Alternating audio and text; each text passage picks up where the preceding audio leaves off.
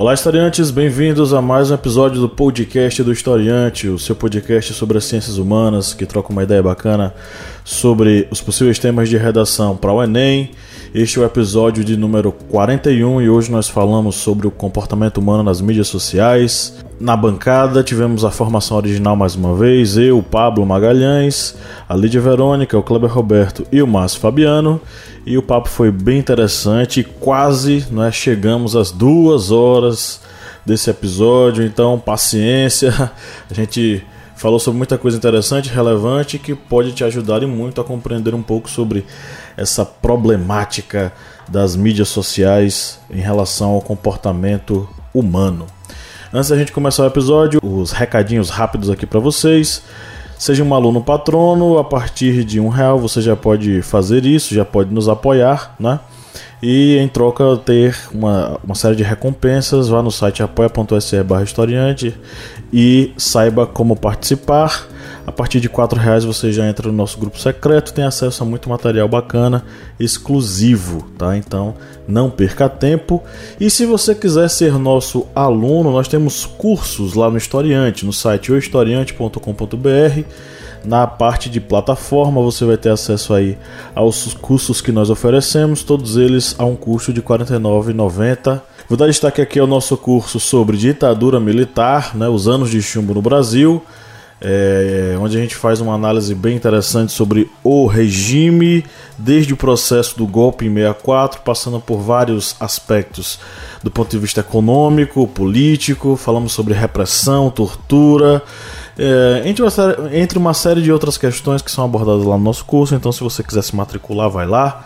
A partir de quarenta e nove reais e noventa centavos você já se inscreve e tem acesso à nossa plataforma de estudos. Eu fico por aqui e deixo vocês com esse episódio maravilhoso. Uma excelente audição a todos!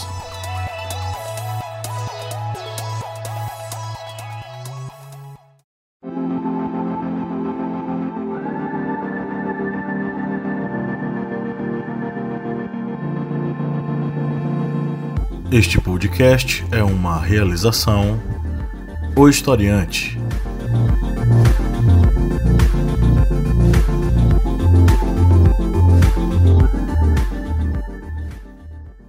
Olá, historiantes, bem-vindos a mais um episódio do podcast do Historiante, o seu podcast sobre ciências humanas que troca uma ideia maravilhosa sobre os possíveis temas de redação para o Enem.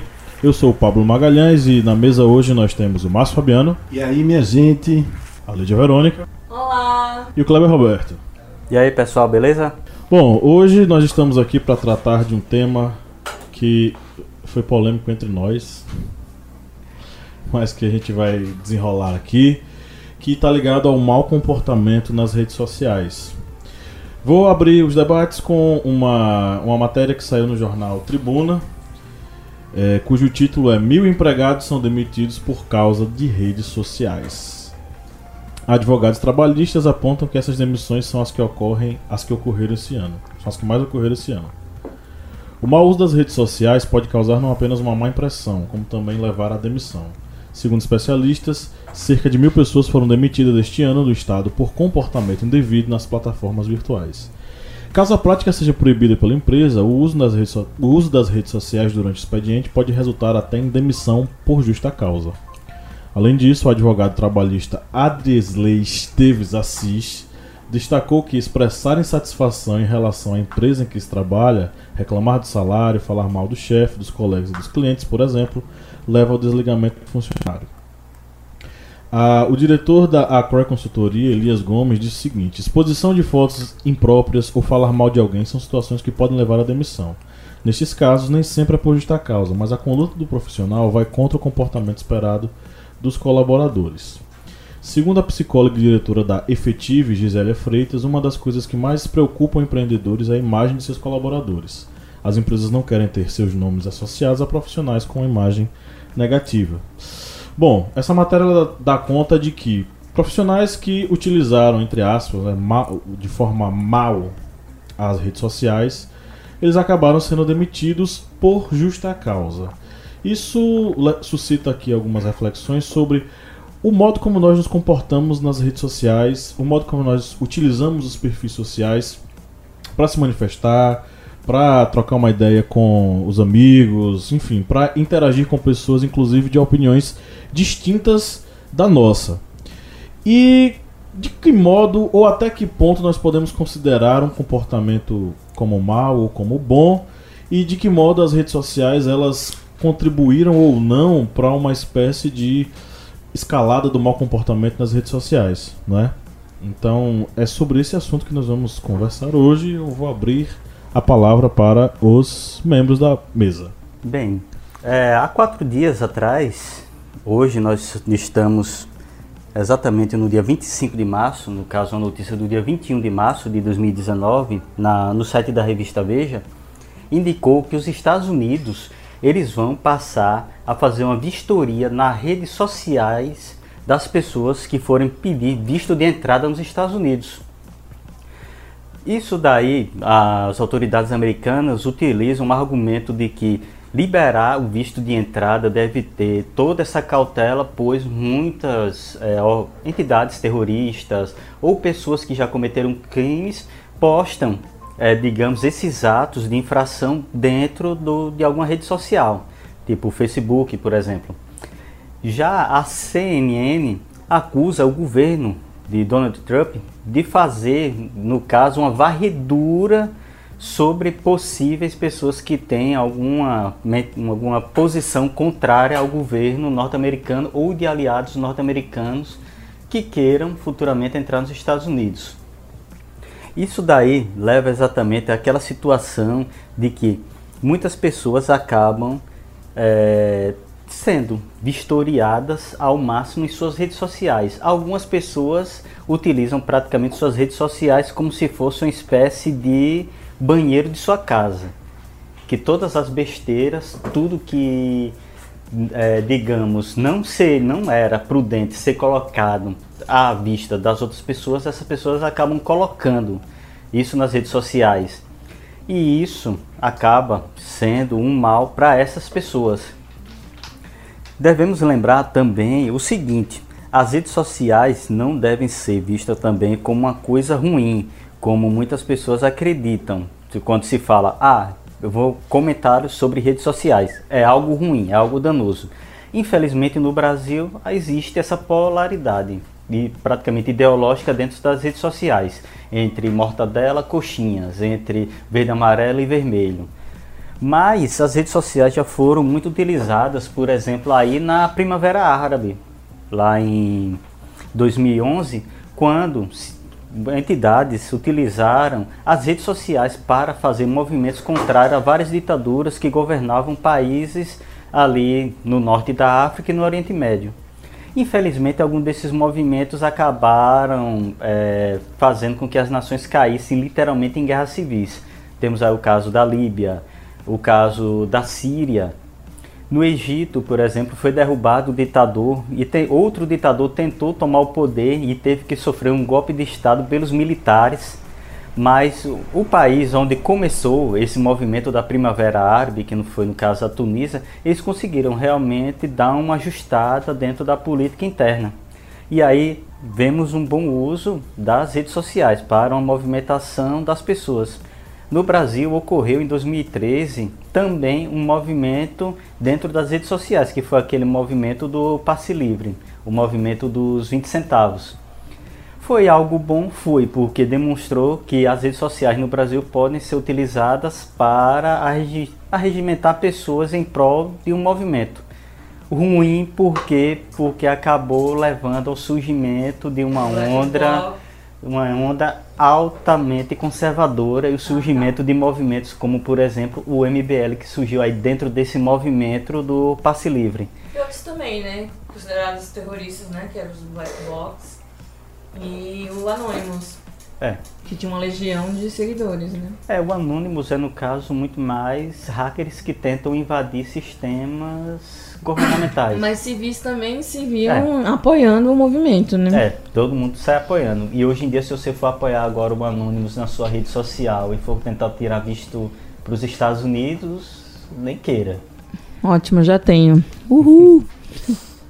Não, é isso, a questão do...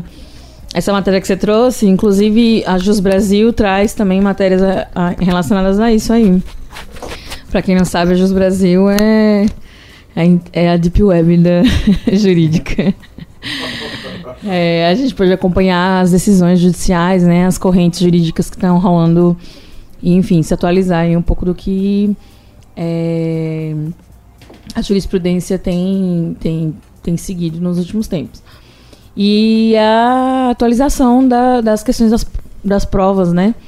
É, as matérias, é, o material criado na internet para criar o material virtual, né? Criado, trazendo para os processos, criando aí as provas virtuais como legítimas. E aí, essa, no caso, esse caso aí, que também tá, tem uma matéria na Jus Brasil que fala desse caso, de um funcionário que ele curtiu o comentário de uma pessoa que tinha falado mal da empresa onde ele trabalhava. Ou seja, ele estava concordando com a, a má imagem, né? Ah, não, ela fez um, a pessoa fez um comentário ruim sobre a empresa. Ou seja, ele estava concordando com ela. Ele está lá dentro, ele sabe como funciona. Ou seja, ele está concordando que a empresa é aquilo ali mesmo, enfim. E com isso, ele foi receber a justa causa dele. E na justiça, a empresa alegou esse fato e, enfim, ele foi demitido por conta disso.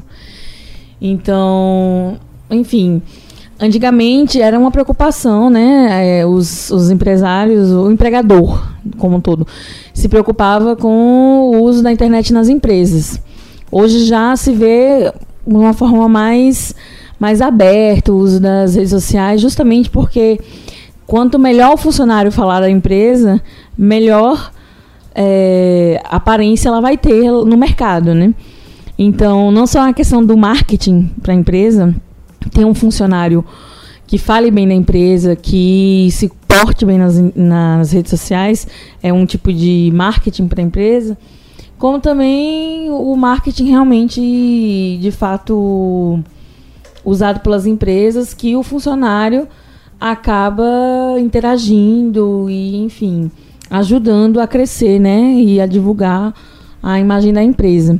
Então, as empresas já estão visando a internet, o uso da internet dentro das empresas, mas com um pouco mais liberal. O LinkedIn também é uma rede social, né, de, é, de digamos assim, uma network, realmente network, que traz... bastante conteúdo sobre essa questão profissional, né? E isso aí é bom, dá visibilidade à empresa, e enfim. É... O que mais tem que falar? É basicamente isso, né? E a, tudo, tudo, tudo. É... Daqui a pouco a gente vai ad... trazendo outros, outros, outros contextos, né? Relações de violência na rede. É. Era isso que eu ia falar agora, tipo, é, a internet, ela, ela pode ter, ser tanto usada para o bem quanto para o mal. Vai depender aí da sua intenção, né? É, só lembrando o caso, você fala, Lídia, bem lembrando aí o caso das empresas que estão vistoriando perfis dos seus funcionários, só para, rapidinho aqui, lembrar o caso de um atacante do Barcelona, é, Serge Guardiola. Esse jogador, ele foi contratado pelo Barcelona e demitido três horas depois. Por quê? Porque acharam no Twitter dele algumas ofensas dele contra a Catalunha. E vocês sabem, no Barcelona ali, se você for falar mal da Catalunha, pode juntar as malas e ir embora. E aí encontraram esse post dele falando mal da Catalunha. O Barcelona não pensou duas vezes. De- demitiu na hora o jogador. Ele pediu desculpa, tentou é, acabar com esse imbróglio, mas não teve é jeito. Os próprios fãs que acham, né? E essa questão... A internet nunca foi tão é, utilizada para você é, ac- é, e acertar as contas com alguém. É. Porque quantos e quantos artistas não tiveram seus tweets de cinco... seis anos atrás, trazidos de volta, o rapaz que ia apresentar o, o Oscar. Oscar. E aí ele... É, eu não lembro o nome dele, ele é um humorista é, negro muito conhecido, muito famoso, é, muitos filmes no currículo, e ele já estava pronto para apresentar, e aí, às vésperas do, do Oscar, encontraram tweets dele antigos, E aí eram, twi eram tweets homofóbicos e tal, e ele acabou sendo retirado da, da cerimônia. Tanto que quem apresentou a cerimônia foram os próprios atores, as duplas que iam apresentar, eles iam fazer uma, uma gracinha a mais e tal, enfim. E deu pra notar também que tinha muita coisa improvisada, né, que eles estavam fazendo de, de improviso. Mas foi... É, é um exemplo de como a, o, a, a internet, ela vem sendo usada, as mídias sociais, aquilo que é postado, o seu comportamento... E aí onde é que tá? É o seu comportamento nas mídias sociais, através dos seus perfis, que acabam... É, definindo quem você é, entendeu? Isso me lembra, e aí eu vou fazer, fazer uma conexão com Paul, é, Jean Paul Sartre. A existência precede a essência. Essa máxima, que é a máxima principal da, do existencialismo, é o seguinte: você, aquilo que você é, não é definido pela sua, por, porque você nasceu assim. A sua essência é definida pela sua experiência, pelas suas práticas, por aquilo que você faz. Então, quando ele fala que a existência precede a essência, é porque o seu existir, as suas atitudes, as suas, e nesse caso, as suas postagens e o modo como você se comportou, posto definem quem é você. E isso, o posto logo existe, que é aquela uma, a brincadeira com o pensamento cartesiano. Então, assim, a, a existência precede a essência também nesse sentido. Ou seja, aquilo que você faz define quem você é. Bom, eu, eu queria inverter a nossa ordem de atividades aqui, porque eu queria começar lendo a resenha do livro que eu vou indicar. Vou fazer isso, que a partir da resenha eu começo a expor minhas ideias. O livro que eu vou indicar se chama A Civilização do Espetáculo, do escritor peruano Mário Vargas Llosa, um grande romancista, um grande... autor latino-americano. Recomendo a todos para ter prazer da leitura. Esse livro é muito interessante, eu li alguns anos atrás. A banalização das artes e da literatura, o triunfo do, o triunfo do jornalismo sensacionalista e a frivolidade da política são sintomas de um mal maior que afeta a sociedade contemporânea. A ideia temerária de converter em bem supremo nossa natural propensão a nos divertirmos. No passado, a cultura foi uma espécie de consciência que impedia que virássemos as costas para a realidade. Agora, atua como um mecanismo de distração e entretenimento. A figura do intelectual, que estruturou todo o século vinte, hoje desapareceu do debate público. Ainda que alguns assinem manifestos, manifestos e se envolvam em polêmicas, sua repercussão na sociedade é mínima. Conscientes desta situação, muitos optaram pelo silêncio. A civilização do espetáculo é uma dura radiografia do nosso tempo e da nossa cultura pelo olhar inconformado de Mário Vargas Llosa, que é esse autor peruano que particularmente eu gosto muito. É, eu, queria, eu queria começar falando bem. Também vou inverter isso. Falando bem da exposição. Eu sigo alguns alunos no meu perfil, eu sigo ex-alunos, eu sigo, claro, muita gente, formadores de opinião, gente que gosta de cinema, viagem.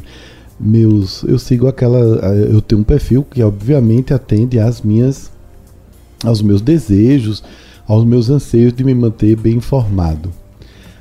Acho que a grande a, a coisa legal dessa exposição, por exemplo, é quando você vê alguns perfis que vão te ensinando a fazer coisas bacanas, por exemplo, na minha área de atuação, que é comunicação, que é marketing, que é o prazer que eu tenho pelo cinema, algum, é, algumas dicas de viagem.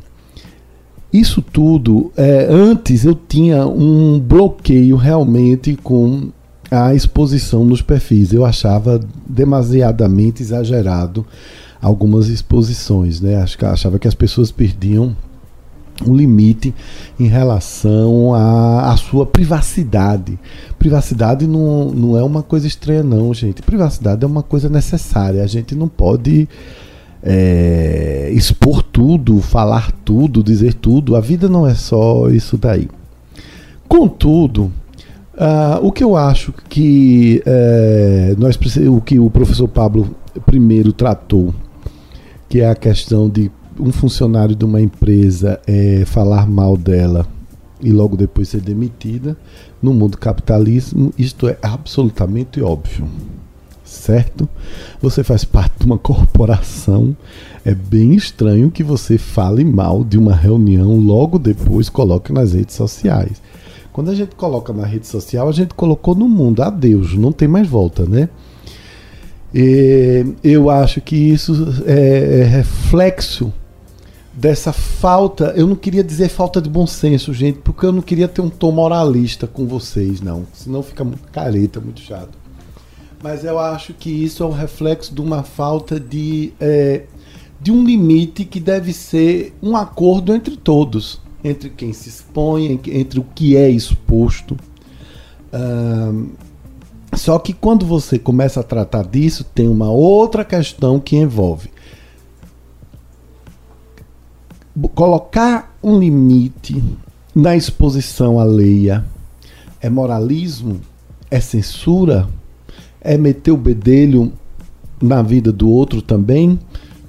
Isso são reflexões que nós devemos fazer, nós aqui do nosso lado, como professores, como debatedores, e vocês devem fazer aí também. E eu sinceramente gostaria muito de pedir a ajuda de vocês, que vocês debatessem, que vocês comentassem isso na, nas nossas plataformas, porque particularmente eu ainda estou me formando a minha opinião sobre tudo.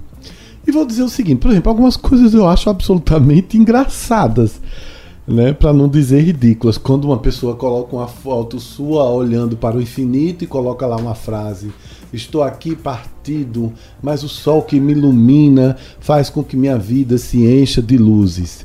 Eu morro de rir com essas coisas. Eu tenho algumas pessoas que eu sigo que escrevem esse tipo de coisa. Eu acho engraçadíssima.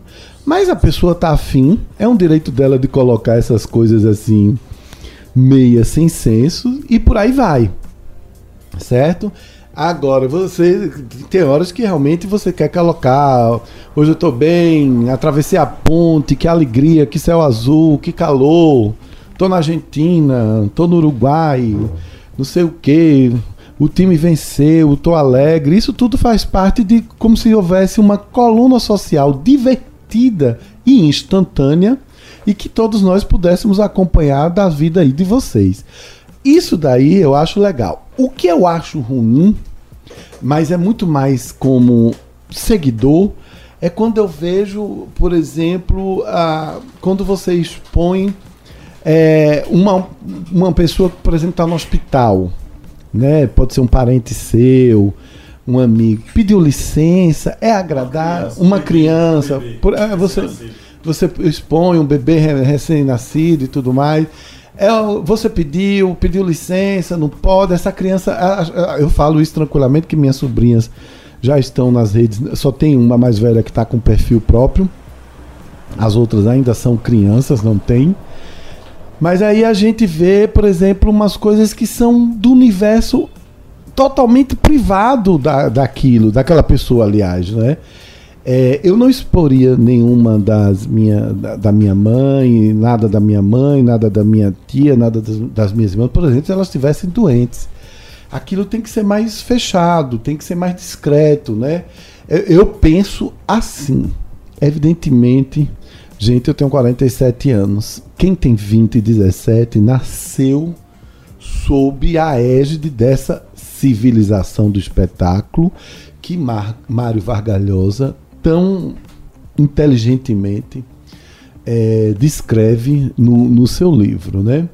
Então nós precisamos ter uma, ref- uma reflexão sobre é, é, eu, eu restringo, meus amigos já sabem, os mais próximos, eu tenho muito cuidado nos grupos, de, principalmente nos grupos de do WhatsApp, é, eu peço, quando me colocam, é, eu peço, eu disse, olha, eu não aceito receber é, mortos, feridos, coisas degradantes, não aceito nada que denigra a imagem de ninguém sem que isso esteja realmente é, comprovado.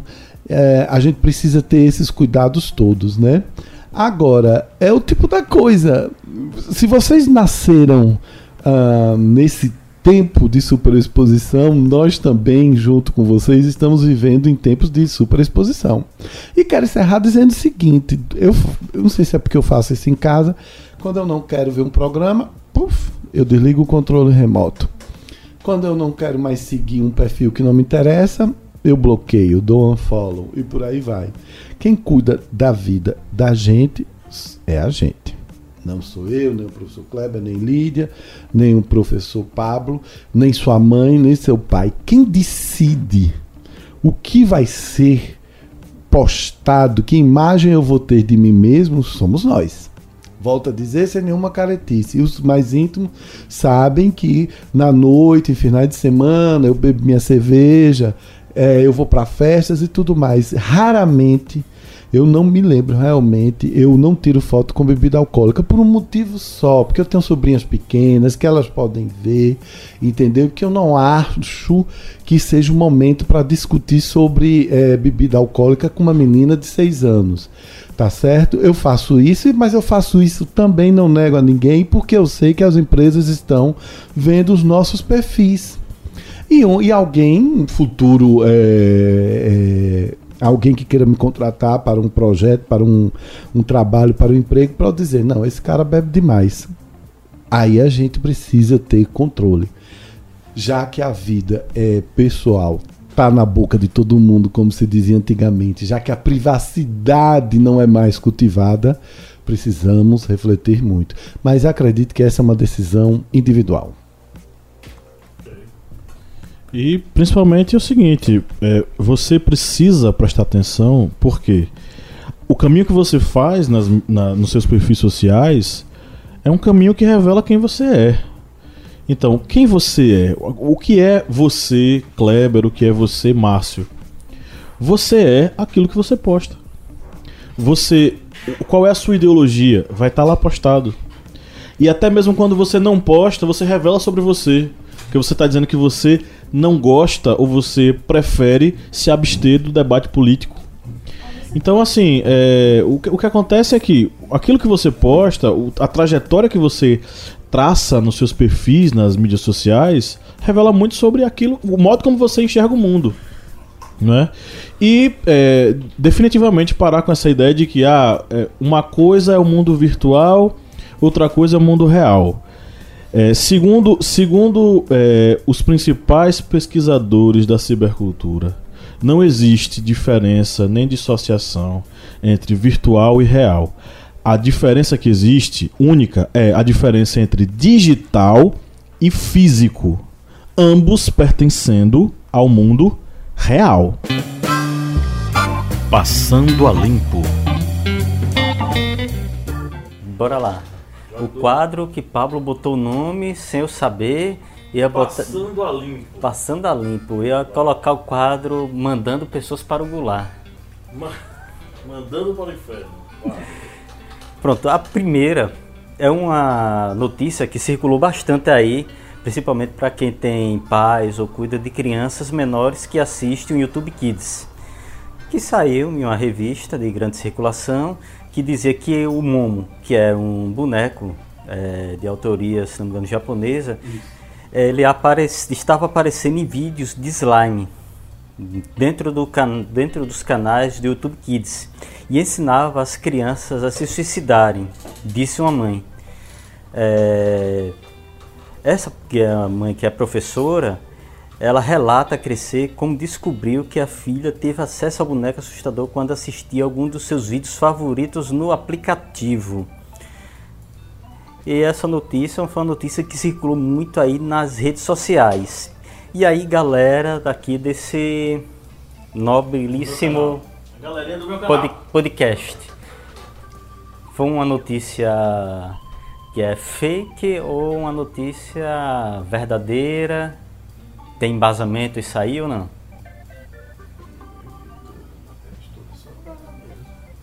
São, e o Momo tava atacando o WhatsApp ano passado, né? Era uma, um, uma espécie de jogo, né?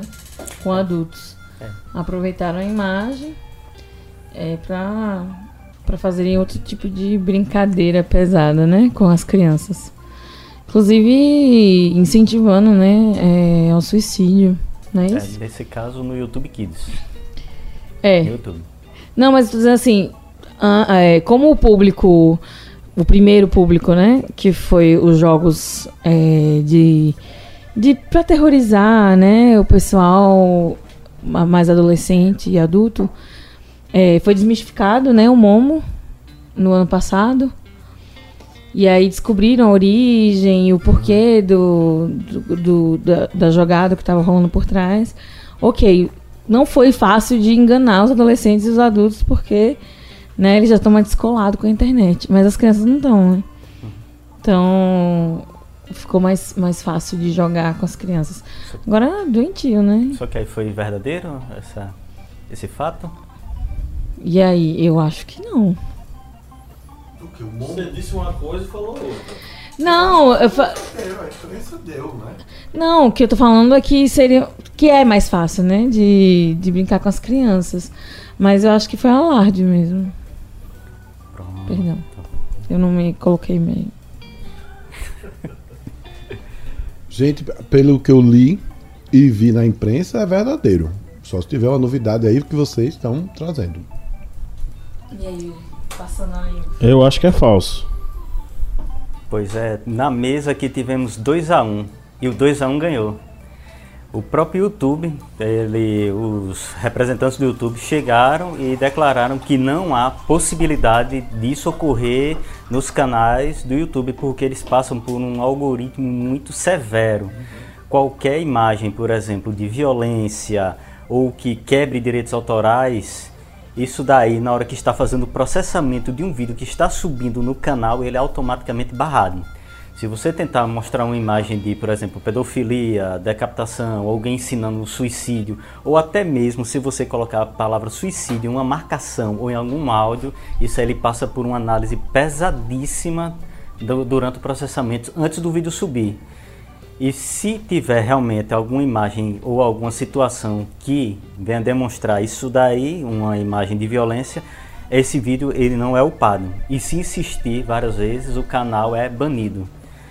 Muito... Porque vai ferir as diretrizes de, de comportamento, é. enfim, de conduta dos canais no YouTube. Porque aí se você fere, primeiro, ou você tem o seu canal banido, ou você tem suspenso, ou se você tem um canal rentabilizado, ele passa por um processo de... análise pesadíssima. É, e desrentabilização, ele perde a rentabilização. Só para você ter uma ideia, por exemplo, o, um canal, o canal do Nando Moura, que é um, o canal do Nando Moura, ele estava divulgando fake news, dizendo Stalin ganhou dois prêmios Nobel, é, divulgando coisas sobre vacina.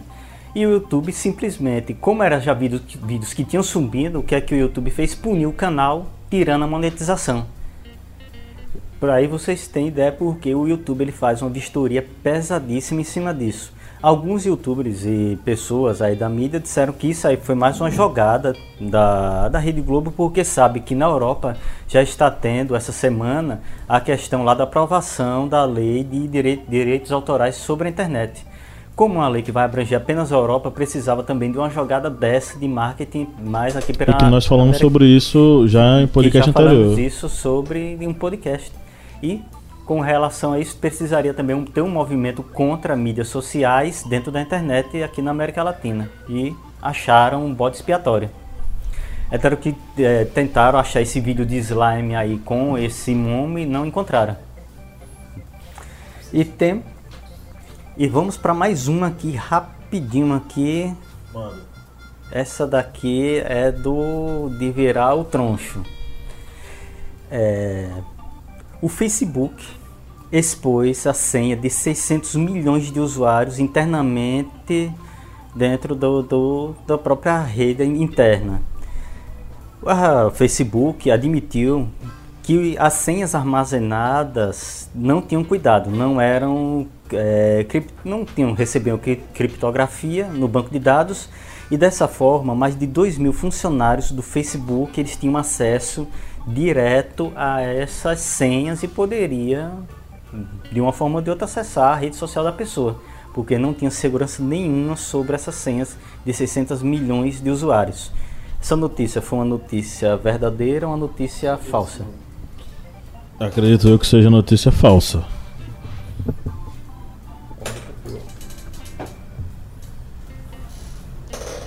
Eu vou apostar que é verdadeira dessa vez. E eu... Embora eu acho que o Facebook seja bem seguro, né? Mas é verdadeira. É, tivemos dois, um voto a favor, um voto contra e uma... Um voto neutro. Uma abstenção. É, não, não soube dessa notícia. É uma notícia que saiu no site é, tectudo ponto com, dia vinte e quatro de três de dois mil e dezenove, agora, e é uma notícia verdadeira.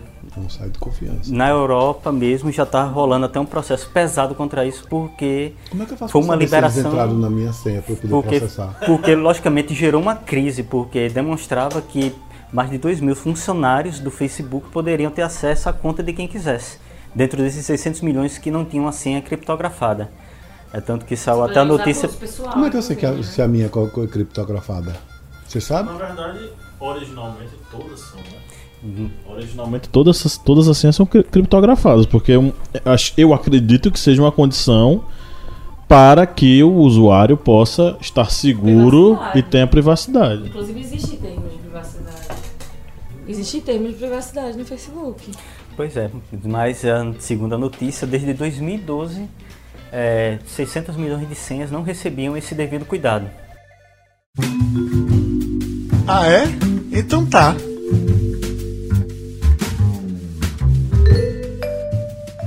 Vamos para as perguntas dos nossos seguidores aqui. O pessoal focou muito na questão da violência. Bauman também. É, Bauman foi bem citado. Aquele velho safado. Comunista. Eu acho que o pessoal usa bastante Bauman porque... Dando uma lida aí, eu estudei Bauman na faculdade, né? Mas dando uma lida nos outros é, sociólogos falando a respeito das redes sociais, é, a maioria deles vê pontos positivos na rede social como uma comunidade, né? Uma comunidade virtual, o Pablo falou já que se confunde com a realidade, né? Confunde não, se funde com a realidade. E é uma forma de evoluir, né? Como comunidade, enfim... E Bauman é o único sociólogo de, desses que eu li que ele traz pontos negativos em relação à comunidade da internet. Nessa questão do distanciamento, né? Do agora, da pressa, enfim, do, do automático e do, especialmente da distância física entre, entre as pessoas. E eu acho que é por isso que citam tanto Bauman, porque Bauman ele é mais reflexivo na que... no ponto negativo em relação às redes sociais. Eu tenho uma opinião sobre Bauman, só me entendo Bauman muito recalcado. Mas, é, eu, o que eu ia falar é o seguinte, eu também gosto muito de Bauman, inclusive tenho livros dele, só que é uma coisa que eu falo muito para meus alunos, que é o seguinte, não, não sou não, não comprem Bauman tão barato, porque Bauman ele segue uma vertente ligada... há uma vertente pessimista sobre a utilização das mídias. Por exemplo, a ideia dele está tá centrada na questão da fragmentação do indivíduo em relação ao seu passado, ou seja, ele não tem bases ou âncoras sociais, que é o termo que Bauman usa, ele não tem as âncoras sociais necessárias para fundamentá-lo e fazê-lo como é um sujeito, vamos dizer assim, pleno. Ele sempre é fragmentário, ele é um sujeito em constante transformação. É, e essa fragmentariedade dele faz com que, por exemplo, Bauman considere que o sujeito contemporâneo da modernidade líquida ele não tenha compreensão sobre o que é, é sentimento de amizade. Para ele, a, a, a amizade é relativa. Like. Segundo Bauman diz. Aí você já vai ver ah, o pessoal da vertente, por exemplo, o Pierre Lévy, André Lemos, é, Manuel Castells, eles vão identificar uma outra perspectiva. O que existe, na verdade, Manuel Castells talvez seja um pouco mais crítico a isso, mas o que existe é um processo de reconfiguração da noção do indivíduo em relação à realidade. Então, essa reconfiguração perpassa uma série de questões.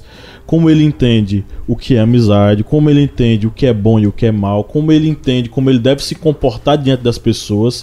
Então, assim...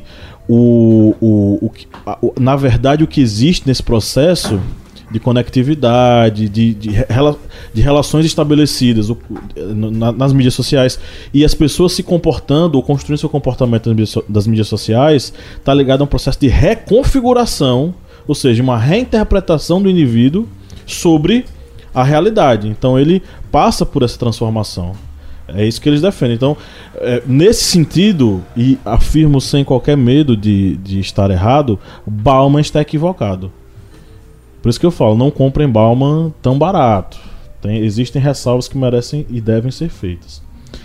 A Jussara, Juss, só tem Jussara aqui, acadêmica de fonoaudiologia da Paraíba. É, a gente tem uns seguidores assim que sabe, o pessoal, um médico, um fonoaudiólogo, a galera que curte aí na história. Então a Jussara falou o seguinte, essa vai para Márcio Fabiano, começa. É notório que muitas pessoas não sabem mais diferenciar opinião de ofensa, e isso torna-se mais intenso nas redes sociais, pois esta está sendo associada a um lugar de libertinagem, onde pouco importa a harmonia entre as pessoas, onde o que mais importa é a lacração, a qual pode facilmente ser sinônimo de desrespeito. Inclusive lacração que a gente comentou no, no, no programa passado. passado. Muito bem, Jussara. O que eu queria lhe dizer era o seguinte, reparem nas palavras que você usou, né? Libertinagem, lacração, não é? Ofensa, opinião. Vamos lá. Opinião é aquilo que eu tenho baseado em todo o meu conhecimento teórico, empírico, é aquilo que eu li, estudei, vivenciei, experienciei durante a minha vida para poder falar sobre algo. Eu tenho, eu, Márcio, eu tenho opinião sobre política, eu posso opinar sobre a minha fé, eu posso opinar sobre história, um pouco sobre história do Brasil, um pouco sobre cinema e um pouco sobre alguns assuntos que me interessam. Discordar de mim, alguém que discorde de mim ou eu discordar de alguém, realmente é preciso que haja um acordo de cavalheiros e damas aí, porque nada pode ser ofensivo. Há algumas expressões artísticas que não me tocam de maneira nenhuma, mas eu não posso xingá-las ou ofender quem as aprecia só por, pelo fato de eu não apreciá-las. O que acontece é, por falta, justamente, meu avô utilizava uma palavra maravilhosa, Jussara, e você como paraibana, eu como baiano, não sei se você é do interior, já deve ter ouvido falar essa expressão, por falta de tutano na cabeça, como se dizia no sertão, como se diz ainda com o pessoal mais velho. O que é o tutano na cabeça?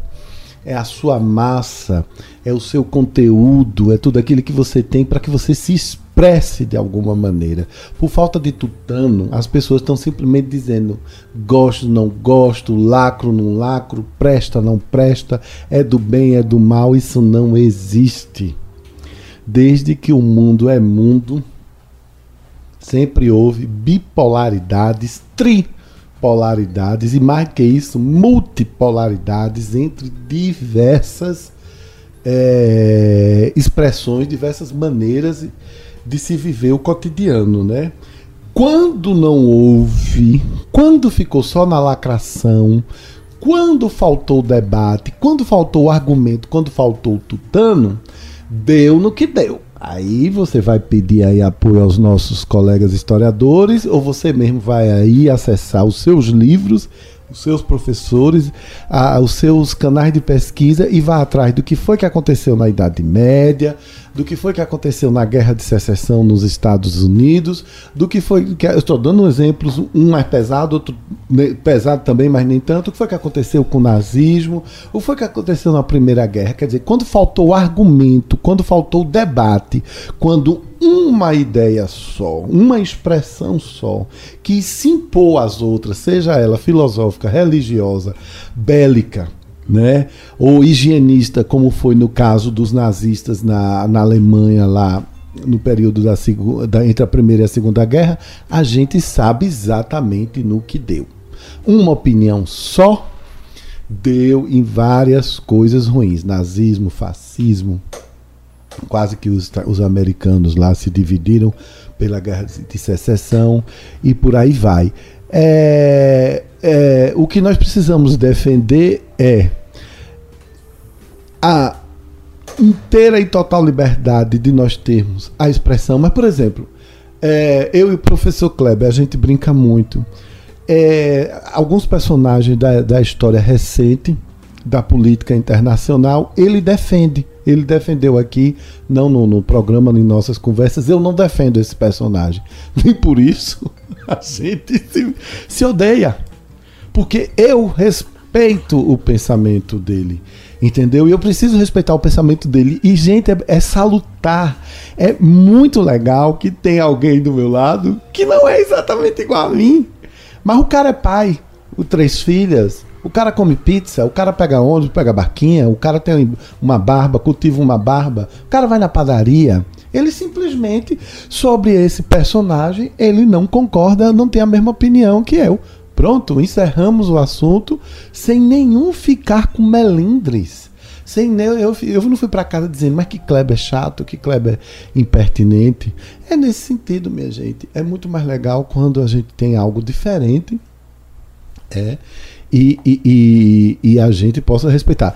Sabe qual é a solução para isso, Jussara? Você está trabalhando, está batalhando, viaje. Está na Paraíba, vá para o Ceará. Está no Ceará, vá para a Amazônia. Se você puder, vá para os Estados Unidos, para a Alemanha, para a Lituânia, para a Tanzânia.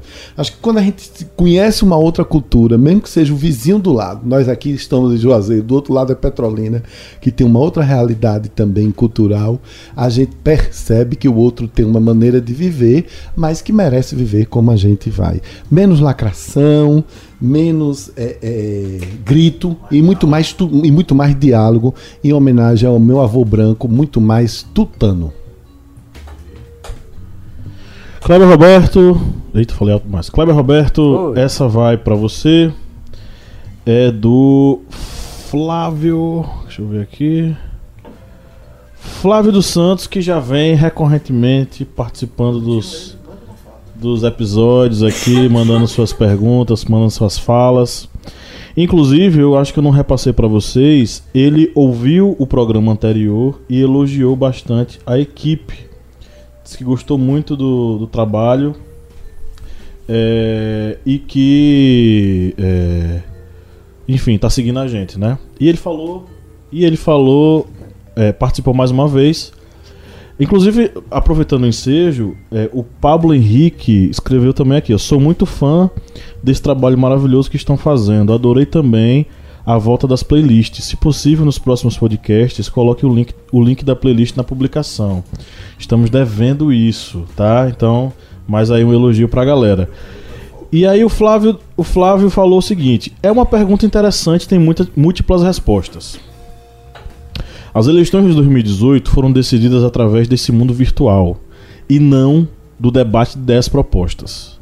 Sendo assim, eu considero que a política no Brasil atualmente está adormecida. Às vezes, tenho a impressão de que estamos vivendo esses noventa dias de dois mil e dezenove a realidade dentro da série britânica Black Mirror.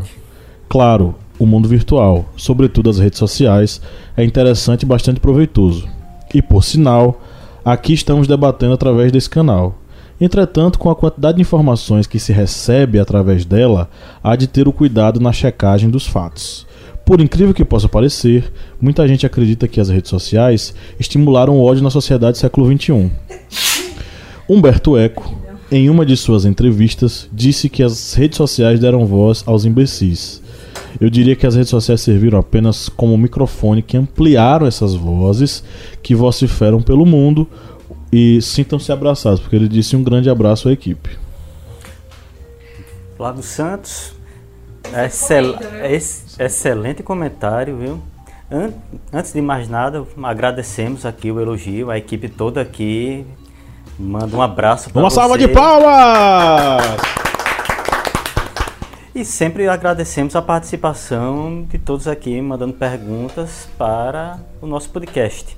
E é exatamente isso, o que ocorreu na eleição de dois mil e dezoito foi algo assim novo para, para os padrões brasileiros, porque muitos políticos, muitos até marqueteiros acreditavam que seria uma, uma campanha eleitoral nos moldes, nos moldes antigos, grandes propagandas na T V, grandes é, tempos no horário eleitoral, e não se viu isso, que o candidato que venceu não foi o candidato que tinha era maior tempo de T V ou tempo de propaganda eleitoral, foi o político que tinha mais seguidores nas redes sociais.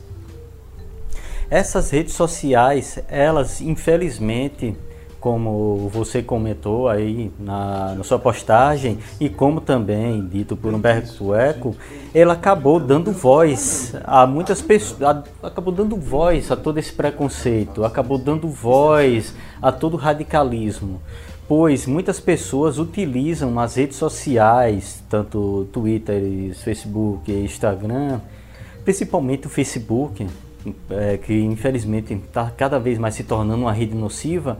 As pessoas utilizam essas redes sociais como se tivesse uma espécie de, de vidro fumê, onde a pessoa ela pode gritar, xingar, ela pode usar seu preconceito, seu racismo, seu ódio, mas a pessoa do outro lado não vai ver ela porque ela está com um vidro fumê em sua frente. E as redes sociais acabam dando isso, dando, digamos, essa segurança para essa agressão. Logicamente, a justiça vai aí é, processando várias pessoas por incitação ao ódio, por racismo nas redes sociais, mas esse ódio ainda continua aí vivo, né, nas redes sociais. E, infelizmente, é algo que está cada vez mais danoso, porque... Infelizmente, há cada vez mais essa divisão dentro das redes sociais. Não existe argumento dentro das mídias sociais, não existe a conversa. É cada um querendo impor o que você pensa. O que eu penso é o correto. Eu penso que a esquerda vai ser boa e a direita tem que morrer. A pessoa da direita pensa a mesma coisa.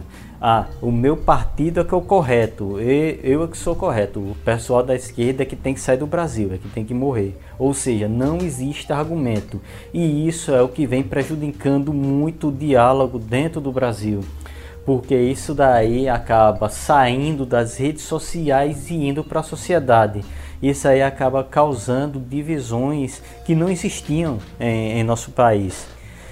Essa, esse ódio tão, tão gratuito, que muitas vezes era até mesmo, digamos, guardado ali pelas pessoas dentro da zona mais profunda do seu coração, olha eu filosofando, esse ódio que era guardado ali na zona escura, na deep, guarda-roupa.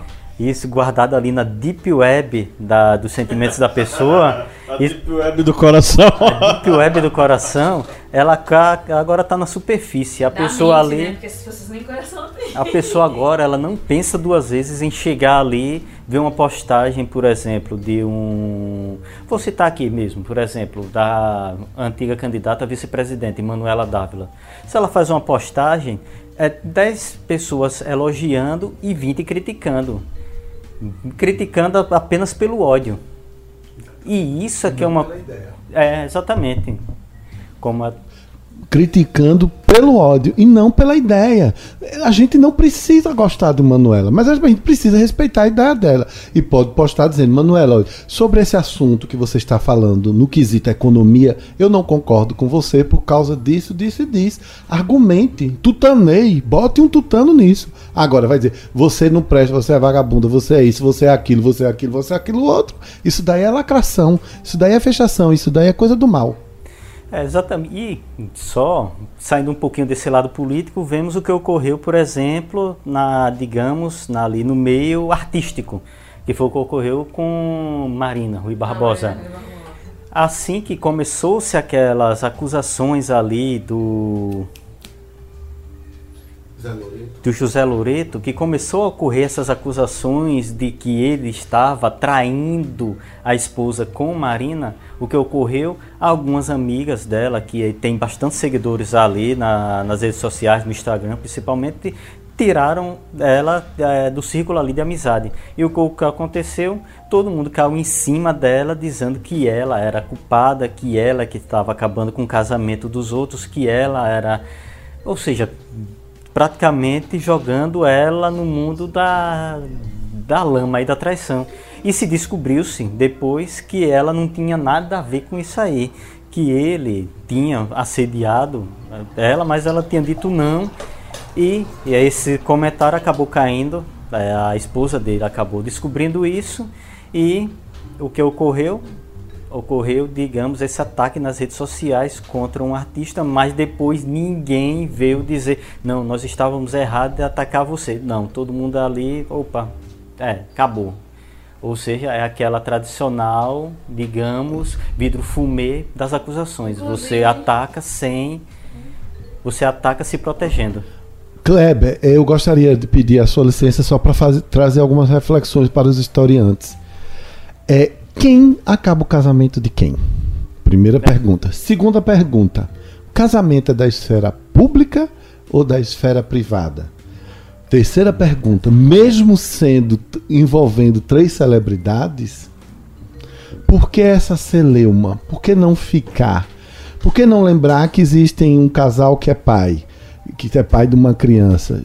Gente, vamos, vamos, vamos acabar com os pré-julgamentos. Se houve, se não houve, sinceramente, isso, isso daí é, eu entendo esse mundo de celebridades, eu entendo esse cultivo às moralidades das celebridades ou as imoralidades da celebridade, mas isso é problema do Zé Loreto e da Débora Nascimento e até que seja da, da Marina, mas não tem que ficar tirando ou diz, falando isso ou falando aquilo, isso é da esfera íntima, cada um sabe. É, foi a exposição da Débora, né? A, a esposa, ela fez questão de insinuar algo É, que incriminasse a Marina e, enfim, as colegas de trabalho deixaram de seguir ela, blá, teve todo essa, esse problema. Mas, em relação às desculpas, é realmente um fato, e, inclusive a Xuxa, ela foi novamente alvo é, de julgamentos e, enfim, comentários é, em relação a ela por conta daquele trabalho pornográfico que ela fez, né? É, enfim... E aí ela, ela novamente tocando no assunto, como ela falando que é um assunto chato e tudo mais, mas que aconteceu, é um fato, ela não tem como negar isso. Mas o que eu achei interessante, que eu nunca tinha visto antes, foi ela ter exigido desculpas da internet por, por algo que é, não era conta de ninguém, né? Ela é artista, ela está submetida a, ao trabalho artístico, seja ele qual for. E aí, enfim, ela pediu desculpas pela maldade das pessoas, né? Ela, eu exijo que as pessoas me peçam desculpa. Porque na hora de apontar e tudo mais, ela... Teve algum equívoco, eu não lembro. Mas o texto que eu li dela era ela exigindo desculpas na internet. Porque muitas vezes se fala, né? Jogam-se as palavras ao vento.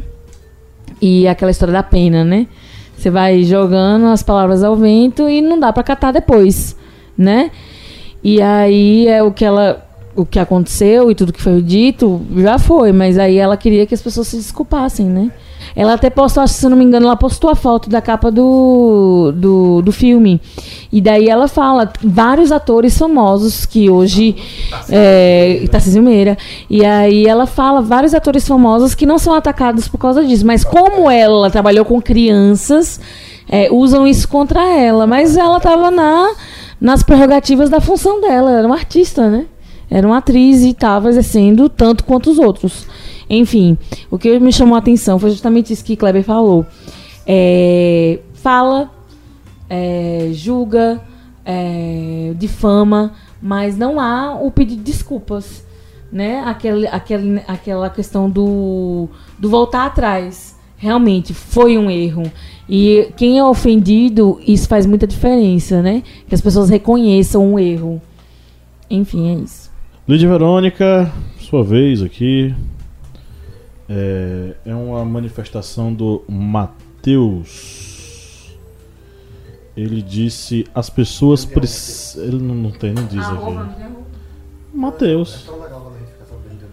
É, esse aqui não botou, não. O Mateus falou o seguinte: as pessoas precisam entender que todas as pessoas que mexem na internet é, não, as pessoas precisam entender que todas as pessoas que mexem na internet são pessoas e não máquinas, por isso merecem respeito.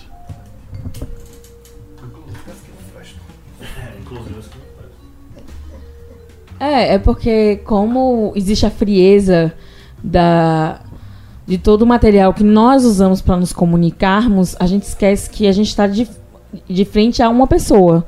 É, mesmo que é, seja uma tela fria, seja um celular frio, seja objetos do quais nós usamos para nos comunicarmos, o, o diálogo está sendo feito com outro ser humano. Então, eu acho que é, eu acho que é nessa questão que Bauman, inclusive, fala sobre a questão do distanciamento das pessoas. Ao, ao passo que a internet une pessoas que estão longe, elas distanciam as pessoas que estão perto, por causa desse, desse contato direto e constante com objetos e não com seres humanos, acredito eu. Então, é, a sensibilidade ela acaba se perdendo aí, né? Eu falei no outro podcast sobre a valorização da vida, e também está relacionado a isso, essa questão do desvalorizar a vida do outro, porque estamos de frente a uma máquina, estamos de frente a um aparelho, a um objeto, e não olho no olho. É, eu estou sentindo o calor daquela pessoa, eu estou, eu estou vendo as emoções dela. Eu gosto de falar que o WhatsApp, eu acho que eu li isso em algum lugar, mas eu sempre falei isso, que o WhatsApp é uma fonte de mal-entendidos. A gente lê de acordo com o nosso humor. E a gente, às vezes a gente responde de acordo com a energia que a gente está sentindo naquele momento. E muitas vezes a pessoa não estava sendo irônica, a pessoa não estava sendo sarcástica, a pessoa não estava sendo maliciosa. Mas como a gente está no estresse, a gente está... Enfim, a gente acaba respondendo o outro pelo que a gente sente. E não exatamente pelo que a gente leu. E aí a pessoa que está do outro lado também vai receber a mensagem de acordo com o que ela está sentindo e não exatamente como ela está lendo. Enfim, é, o ruim da, das, das, das redes sociais é que essa comunicação, ela, ao passo que aproxima, ela acaba distanciando os sentimentos. E por aí é que vai as, as más interpretações, a, a questão do, da indiferença. Porque eu estou olhando só o meu lado, literalmente. Esse é o meu lado, esses são os meus sentimentos.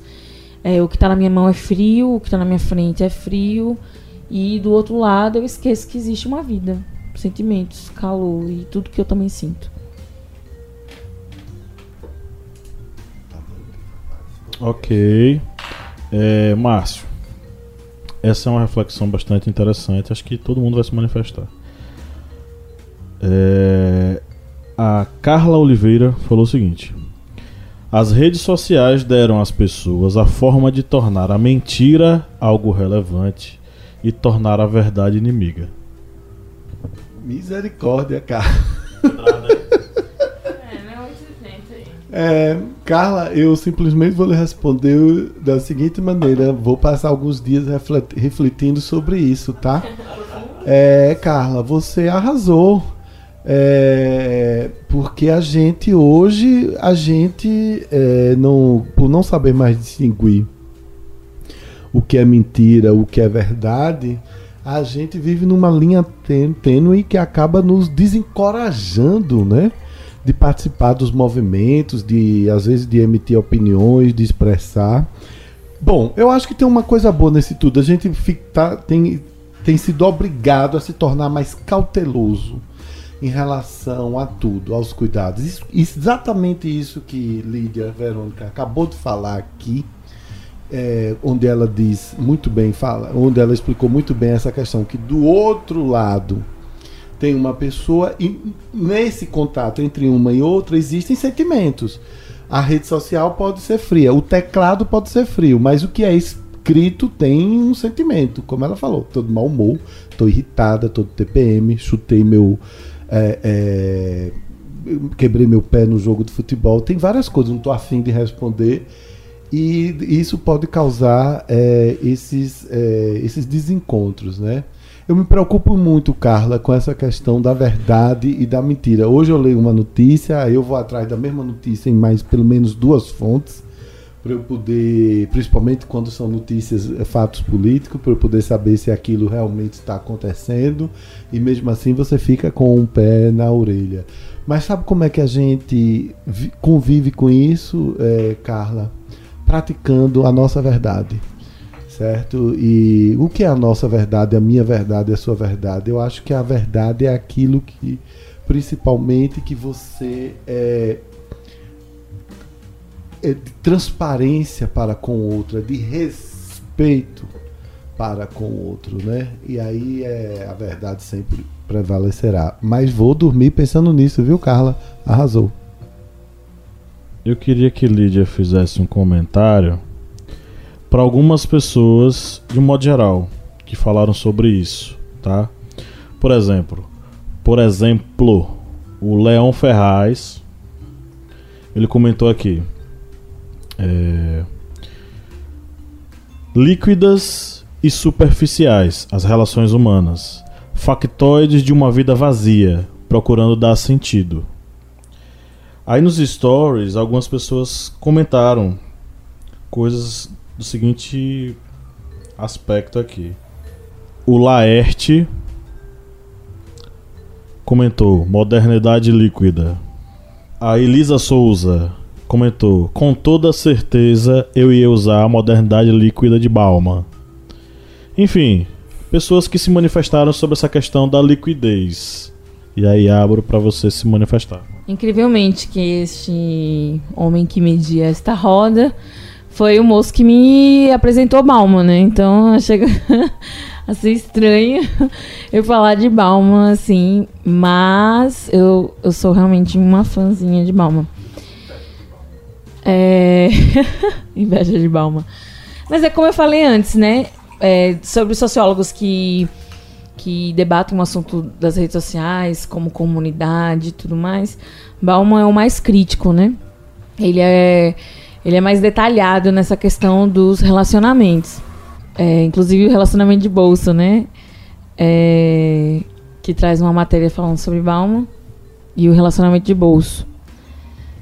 Que a gente pode levar para... É, em vários outros sentidos, não só no relacionamento amoroso, mas no relacionamento em geral, né? Com a comunidade. Amizade. Amizade, relações de trabalho, tudo, né?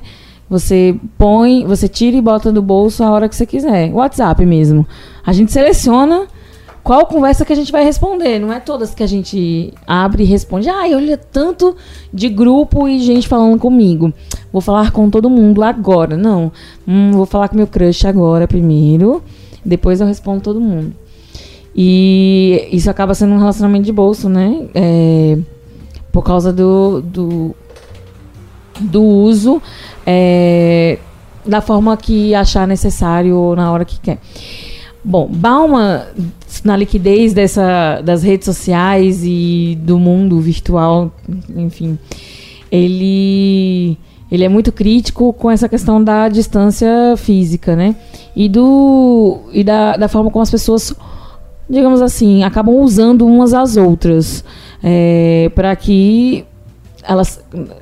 É, elas possam saciar aquele momento e, enfim, a partir do momento que elas não servem mais, a gente tá a um clique de distância, né? A gente bloqueia, pronto, já não temos mais contato. A gente adiciona, pronto, é, faz parte da minha comunidade. É, eu acho que é Pierre, é Pierre Lévy, Pablo, que fala sobre essa questão do... que é a, a, a, as redes sociais, elas não estão ligadas diretamente a afinidades, mas a interesses em comum. Eu não preciso estar é, ligado sentimentalmente a alguém para ter é, os mesmos interesses. E é isso aí que eu acho que acaba unindo as pessoas e separando elas é, a partir do momento que desagrada ou não gosta mais. Não existe aquele, aquela... vontade. Os contatos são sempre muito imediatos, assim como a internet. É, está, tudo está a um clique de distância, né? Ah, e os relacionamentos acabam entrando nesse, nesse, nesse nessa dinâmica, né? Do, do, do imediatismo, do instantâneo, do agora, da pressa, do agora serve, depois não serve. É, E aí as pessoas acabam se distanciando, se fechando. No Twitter, é uma rede social para pessoas solteiras, né? A gente brinca, o pessoal do Twitter, que as pessoas estão no Twitter para serem amargas, para desabafar, para... E a quantidade de gente que fala no Twitter sobre essa inabilidade de se relacionar é absurda. É, é, é praticamente a massa do Twitter, é pessoas que não sabem se relacionar com qualquer, seja qualquer tipo de pessoa, qualquer tipo de relação. É, as pessoas estão no Twitter reclamando e falando da incapacidade que elas têm de se relacionar com o mundo real. Enfim, a gente também tem o Tinder, tem o Happn, enfim, aplicativos de relacionamento é, que também são exemplos de, da liquidez de Bauman, né? As redes sociais é, está muito nessa questão do monitorar. E como a vida real se funde com a virtual, é, a gente acaba que se tornando superficial nas relações reais, é, por conta desse imediatismo, do instantâneo, do clique, do bloco, do, enfim. Então, Bauman, ele fala muito sobre a liquidez, porque a vida vai fluindo, né? Ela, ela flui numa rapidez como a internet hoje em dia, né? É, mas uma coisa assim, eu não vejo Bauman assim tão negativo. Eu acho que Bauman é realista. Ele é, ele é mais na questão, olha, tá acontecendo isso. Ele não tá julgando, né? Tá, não tá dizendo, tá errado, você fez isso errado, porque não se trata a pessoa assim. A gente tem essa consciência porque a gente sabe que é importante manter as pessoas na vida, enfim. É, manter as relações reais. Mas é o que acontece hoje, a fluidez. Cuidado a utilizar esse conceito, relações reais. Ah, o que eu quero dizer, relações físicas. Porque é, é isso que eu falei anteriormente, essa questão do contato físico é, que muda as emoções. Mas então você, você faça o binômio físico-digital. Não faça okay. O binômio físico-real, não. É porque a gente, eu sou de, um, de uma geração, né, que... esse termo real, porque hoje a internet se funde muito com a, com a nossa vida prática, digamos assim, né? É, mas a geração, essas gerações mais novas, elas têm já um contato... Elas cresceram dentro da internet. A gente já tem... É, dois lados, a gente já conhece dois lados, e por isso que a gente faz essa comparação do real com o virtual, porque a internet entrou em um determinado ponto da nossa vida, então a gente tem essa compara- a gente faz essa comparação, gente, com o real e o virtual por causa do que já foi vivido antes da internet. Vocês que já estão com a internet desde o primeiro passo, é, fica, soa estranho dizer real e virtual.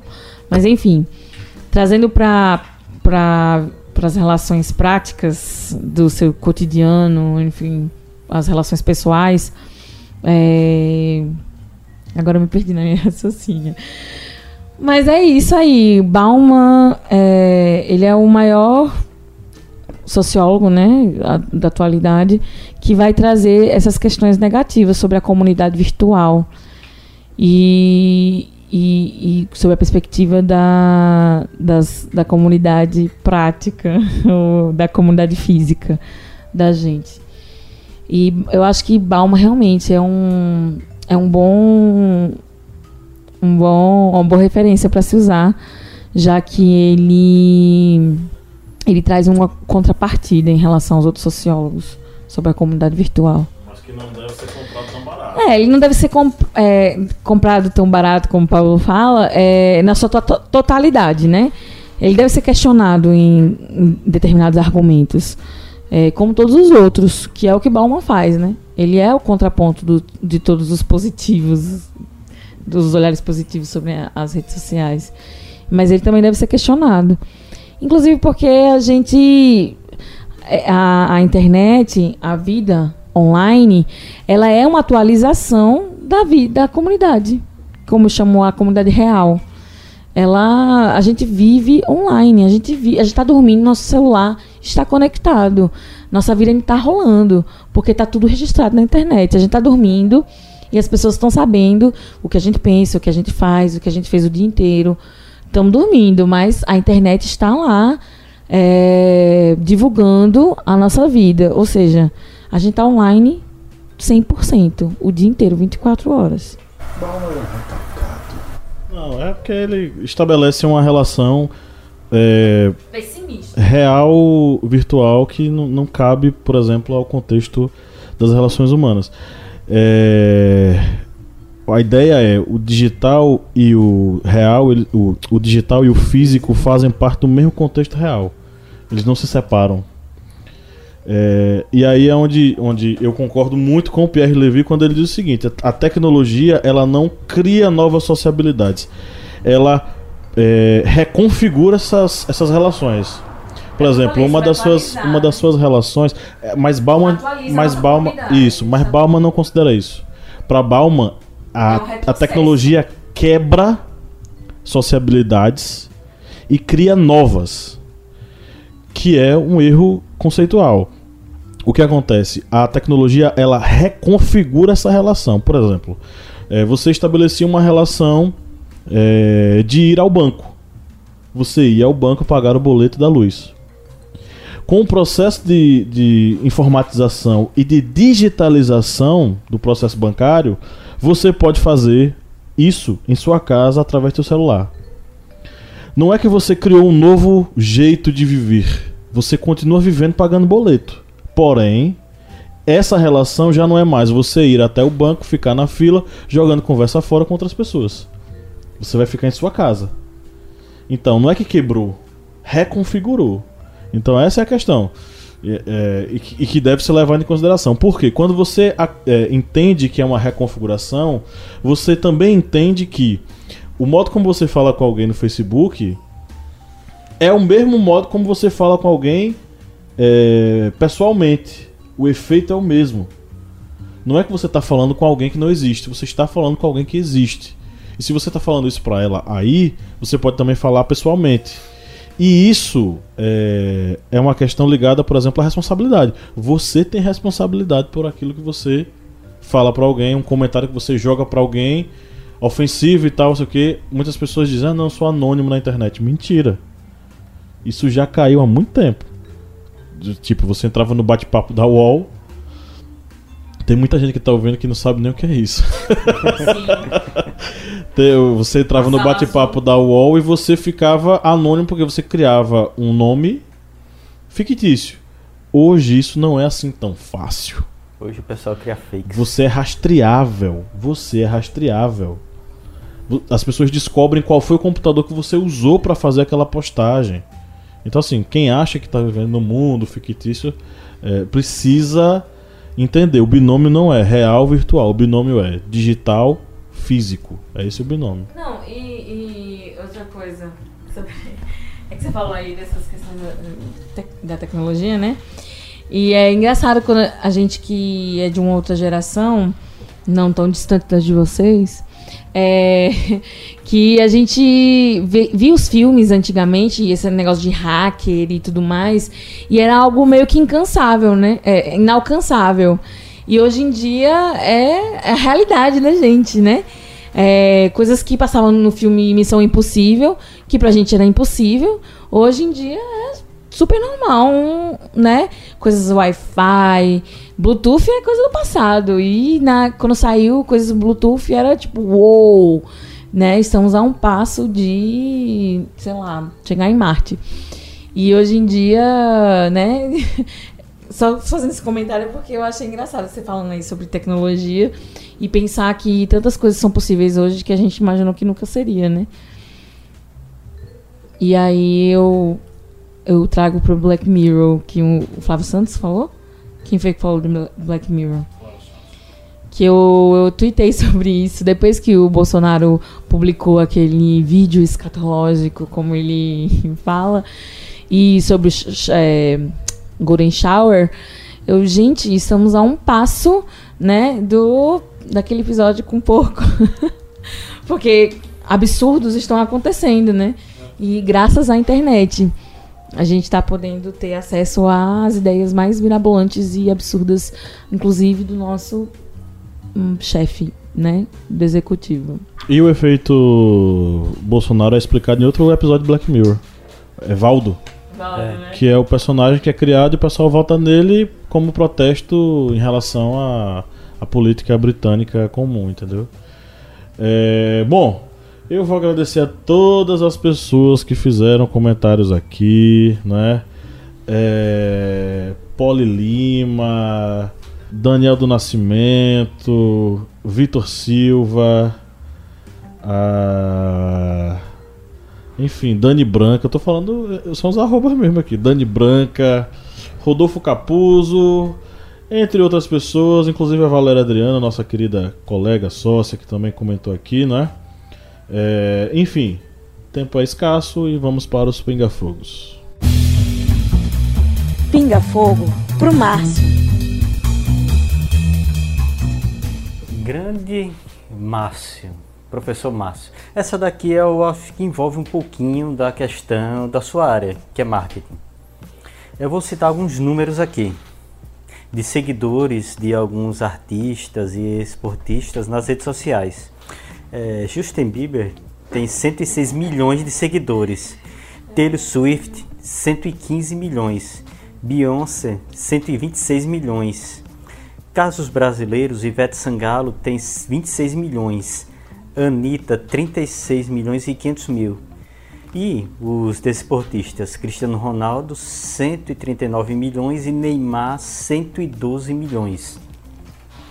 São números grandes, né? Absurdamente altos. E aí vem a pergunta: com esse alcance tão grande dessas pessoas, por exemplo, aqui nas redes sociais, será que futuramente eh, esses artistas ou desportistas vão precisar ainda da mídia tradicional, revistas, rádio, T V, para se divulgar ou não?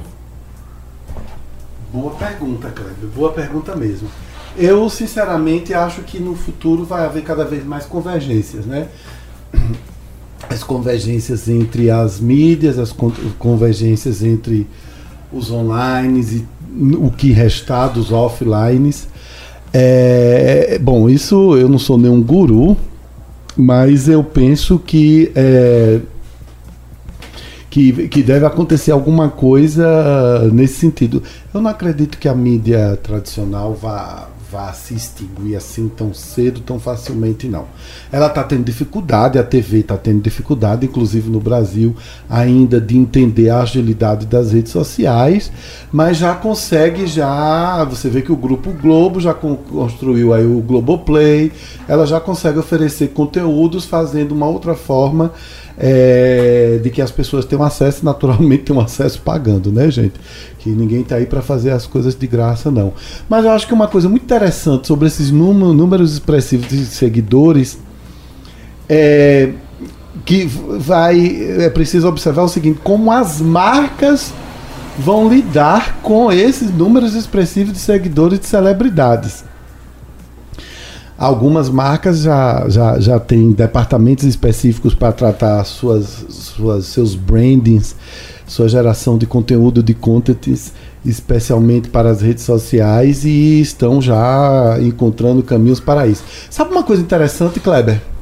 Quem for, quem é celebridade? Uma celebridade que tem cem milhões nas suas costas te seguindo, eu fico imaginando essa pessoa quando acorda no café da manhã e quando bota o travesseiro de noite. Porque não é fácil, cara. Cristiano Ronaldo, notícia de hoje, dos jornais de hoje, né? Cristiano Ronaldo está sendo acusado de ter estuprado uma vulnerável nos Estados Unidos. Cristiano Ronaldo está prestes a não a ter o visto negado de entrar nos Estados Unidos. Parece que ele vai ter um, um, um jogo, alguma coisa aí. Imagine o impacto, se isso for verdade, isso vier à tona, imagina o impacto é para a carreira dele, para o histórico dele, para os cem milhões de seguidores dele, principalmente para as grandes marcas que apoiam ele. Então é um novo mundo, Cléber.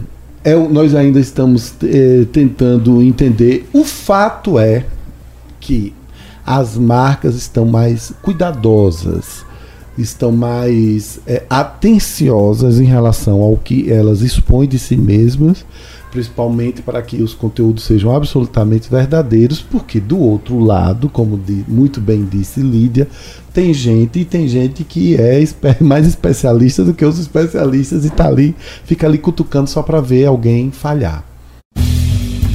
Pinga Fogo do Márcio.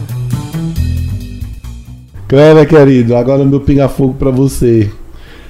Em tempos de nudes, conteúdos pornográficos, disseminação de obscenidades. Você como professor de história, você como sertanejo, como observador, nós tendemos a ser mais conservadores, mais libertinos ou mais defensores de que cada um assuma as suas responsabilidades? Uma pergunta que abrange muito essa questão que está ocorrendo aí nas redes sociais, né? As pessoas que é Deus, pátria e famílias, né? Famílias, porque gosta tanto de família que tem duas, três, e por aí vai. Mas é natural, né? Eu gosto de Coca-Cola, eu tomo todos os sabores. É.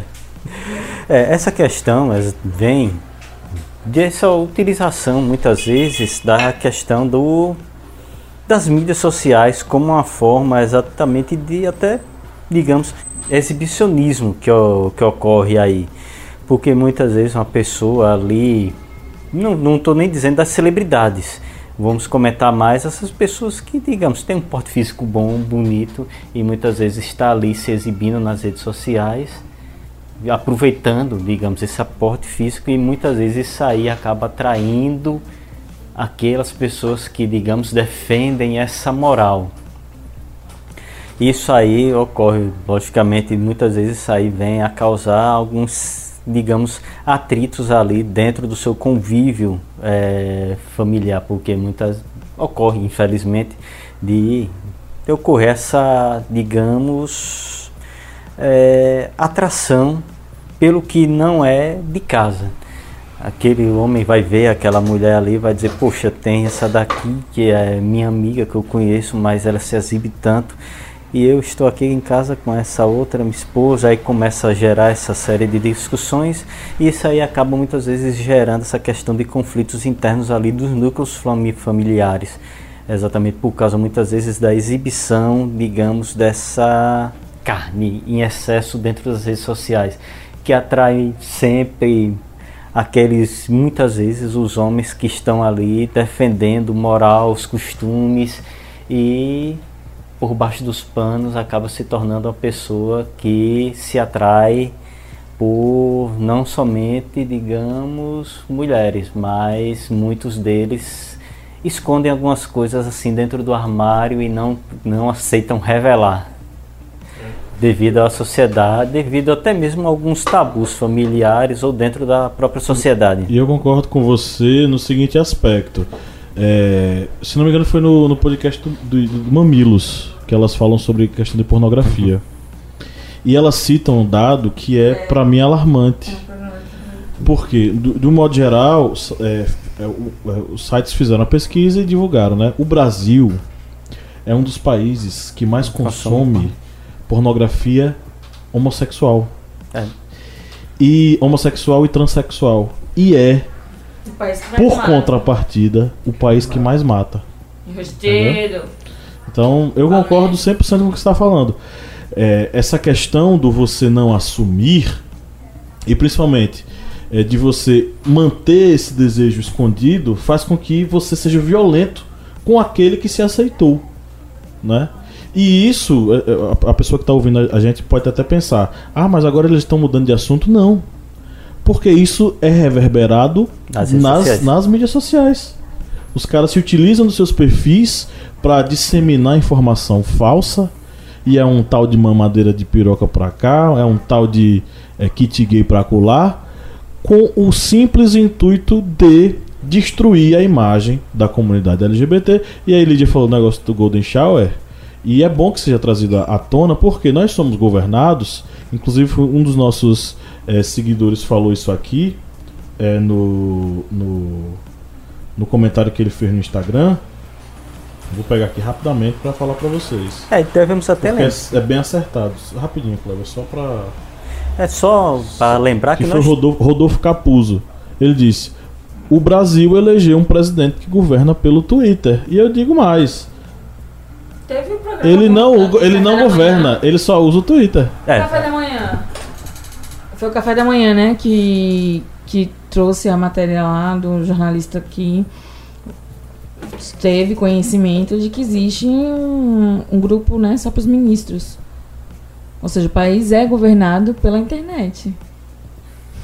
A gente tem, temos até uma interferência historiante que fala um sobre essa questão de, de um bloco mesmo. Porque eu dar um bloco nesse país, nessa política. É, temos até a questão aí do falando sobre essa questão de sexualidade e política na no, no interferência historiante, que foi até o convidado é, Marco Alessandro da Univasso. Ele também comenta sobre essa questão do governo muitas vezes se utilizar dessa ferramenta de atacar minorias, como por exemplo a minoria L G B T, nos momentos de crise do, do governo. Quando está acontecendo alguma bobagem, ele vai lá, ataca essas minorias para que o seu público conservador possa novamente voltar para as asas do governo. Porque esse público conservador, infelizmente, é um público conservador, racista, preconceituoso e que muitas vezes se utiliza das redes sociais para atacar e muitas vezes para ocultar algum desejo que ele sente. Cléber, e onde é que passa a interferência? Será que o pessoal conhece o nosso canal? Eu acho que o pessoal tá, não está seguindo muito o nosso canal, mas lá no YouTube você pode ir lá no T V Historiante e tem lá muitos vídeos, tanto sobre atualidades como também assuntos de filosofia, sociologia e história. Eu queria finalizar dizendo o seguinte, você está vendo, Cléber, Pablo e Lídia, como essa superexposição tem a ver com a falta de senso sobre privacidade. É. Porque quando eu decido mandar um nude meu para alguém via rede social, via WhatsApp, ou o que quer que seja, é uma decisão minha ter tirado uma foto nua do meu corpo e expor esta foto para alguém do outro lado da rede social. Um homem adulto com um, um, um, um meio digital, certo? Que está exibindo seu corpo físico para outro. Beleza. Quando eu... Isso fica na esfera íntima. Mas isso faz parte de um acordo entre quem manda e quem recebe. Só que no mundo digital, aquela minha foto nua, se meu celular for roubado, ela tem uma chance muito grande de aparecer em qualquer lugar do mundo. Isso daí já é uma decisão que às vezes a gente não tem quando a gente super, se super expõe, certo? Quer dizer, eu acho sensacional quando as, eu, eu, como eu falei, eu sigo ex-alunos, eu sigo alunos, eu sigo colegas publicitários, gente de cinema, eu sigo tudo aquilo que eu gosto. Eu acho sensacional quando eu vejo algumas coisas bacanas, como eu vejo como as pessoas estão construindo suas, é, suas novas maneiras de trabalho. Eu sou muito interessado nisso e, e tudo mais. Mas superexposição, é, qualquer decisão sobre exposição, seja ela mínima ou super, tem consequência. Eu preciso só... Eu sei que é, é, é, talvez o que Lídia tenha falado sobre a questão da geração que nasceu sobre isso, é que é uma geração que não foi preparada para tomar a decisão. Tomar, olha, esta, você vai fazer isso, você vai mandar o seu nude, mande. Mas saiba que pode acontecer isso, isso e isso. É porque e... eles acreditam que a internet, o, o, o aparelho, esconde eles, né? Exato. Então, os freios inibitórios, ele Ex- perde ali, porque ele está lidando não com é. uma máquina, uma coisa fria. Ele esquece também que do outro lado existe uma pessoa maliciosa, exatamente, com sentimentos ruins. Exatamente. Então, é, é nesse sentido, só para a gente encerrar com o tema, né? Essa questão da exposição. E, gente, aqui não é nenhuma castração, muito pelo contrário, é apenas para que você... respire, abra a mente, né? O Historiante é um portal, é um caminho de acesso, são vários acessos que a gente tem para que você possa, possa refletir sobre isso, que a gente quer, sabe o quê? A gente quer ver as pessoas felizes, felizes. Para mim não importa se é Gretchen antigamente, se é Gretchen agora, do jeito que for, eu sou fã de Gretchen, ela é muito louca, hashtag love you Gretchen, você tá certa, tá entendendo? A gente tem que respeitar, no fundo, no fundo a gente tem que respeitar as pessoas, né? E aí naturalmente também eu tenho que respeitar o corpo das pessoas. Você vai falar, cara? Fala. Não, é só uma pergunta rápida sobre essa questão da superexposição, digamos, do, da pessoa gloriosa. Aquela pessoa que se expõe, está sempre se expondo em viagens, em restaurantes chiques, com pratos super sofisticados, sempre de férias nos cantos mais, digamos, paradisíacos que existem. E até muitas vezes, já são até reportagens de jornais ingleses indicando que pessoas gastam fortuna só para ter essa exibição das redes sociais. Isso daí, será que não é uma das fontes de depressão da nossa sociedade? Porque muitas vezes a pessoa que está ali acessando a rede social, tirando as moedas ali do cofre para comprar o ovo na padaria, abre a rede social, de repente está aquela pessoa ali que não é cantor, não é músico, não é nada na vida, mas está ali luxando e demonstrando exatamente toda uma vida gloriosa nas redes sociais. Será que isso aí não é um fator que leva a pessoa a dizer, poxa, porque ele consegue ou não, eu nunca vou conseguir, eu sou um inútil? É inveja já. É porque assim, eu acho que vai muito da mentalidade, sabe, Cléber? É, quando eu olho certas coisas assim, que pra mim são inalcançáveis, eu nem sigo blogueira, vou ser bem honesta. Eu, a única blogueira que eu sigo é da minha cidade, porque essa é a minha realidade hoje. Não, é sério, porque assim, se eu for ficar seguindo gente com essa vida glamourosa, eu vou estar me distanciando do, da minha realidade. Que, você tá entendendo? Não, não, não converso com esse tipo de, de realidade. Então, eu sou meio pé no chão. Então, eu acho que vai muito de mentalidade. Eu me comparar com uma pessoa que tem... Que quando foi, se formou, ganhou ações. Eu não posso me comparar com a Betina. É, minha realidade é totalmente diferente da Betina. Então, seguir pessoas que estão longe da minha realidade vão me causar frustrações diariamente. Então, acho que isso vai muito da mentalidade. A superexposição, eu, eu me considero, às vezes, uma pessoa que me exponho bastante. É, eu vivi a vida inteira em colégio interno. E todos os meus amigos moram muito longe. Então, minha, minha, minha vida social, ela acaba sendo online justamente porque meus amigos estão longe. É a forma deles acompanharem meu cotidiano. É, eu acabo, acabo que, é, eu acabando me expondo mais do que deveria na minha cabeça.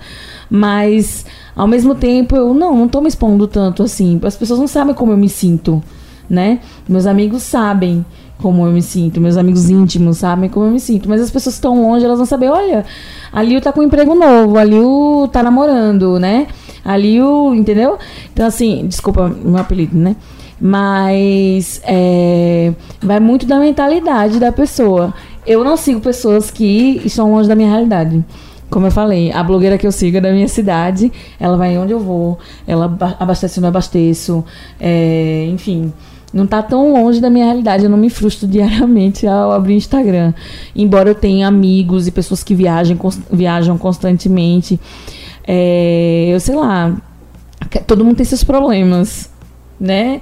Eu tenho que ser mais realista. Eu tenho que entender que o Instagram, ele vai mostrar as coisas boas, né? Porque a gente quer registrar, a gente quer deixar, eternizar coisas boas, não coisas ruins, né? Eu não vou ficar postando foto do acidente que todo mundo... estupiado, horrível, né? A gente vai guardar os me- as melhores momentos. Então, as pessoas que estão vivendo os melhores momentos, elas estão postando os melhores momentos, mas elas devem ter problemas também, né? Eu acho que é muito de cabeça, de quem vê, mais do que quem posta, entendeu? Eu, por exemplo, eu não sigo o Partido Comunista. Mas aí tem um contraponto que tem que ser feito, que é o seguinte.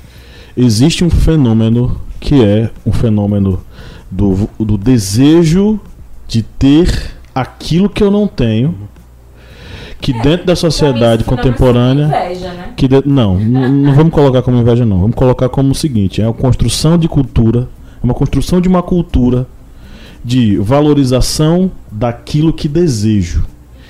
E dentro desse contexto, eu vou trazer um conceito de um autor que gosto muito de trabalhar, que é um filósofo da comunicação. É, o nome dele é Edgar Morin. Edgar Morin tem um livro interessantíssimo que é Século vinte Neurose. Já está um pouco, vamos dizer assim, desatualizado, mas ele é, analisa a, a mentalidade do século vinte é, de uma forma assim assertiva. Ele coloca esse processo de desejar com o conceito de voyeurismo, que é um conceito retirado de fetichismo sexual, mas que está atrelado ao desejar o outro do seguinte aspecto: eu, eu não necessariamente quero ter esse outro, eu me satisfaço e tenho prazer em vê-lo.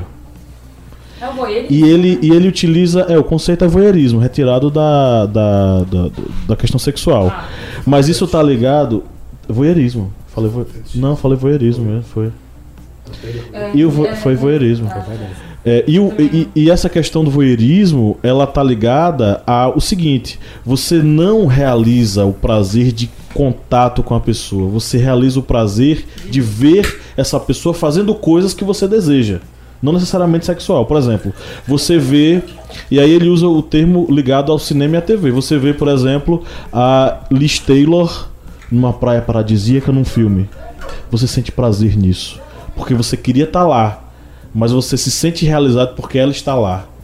Ok? Então você já teve.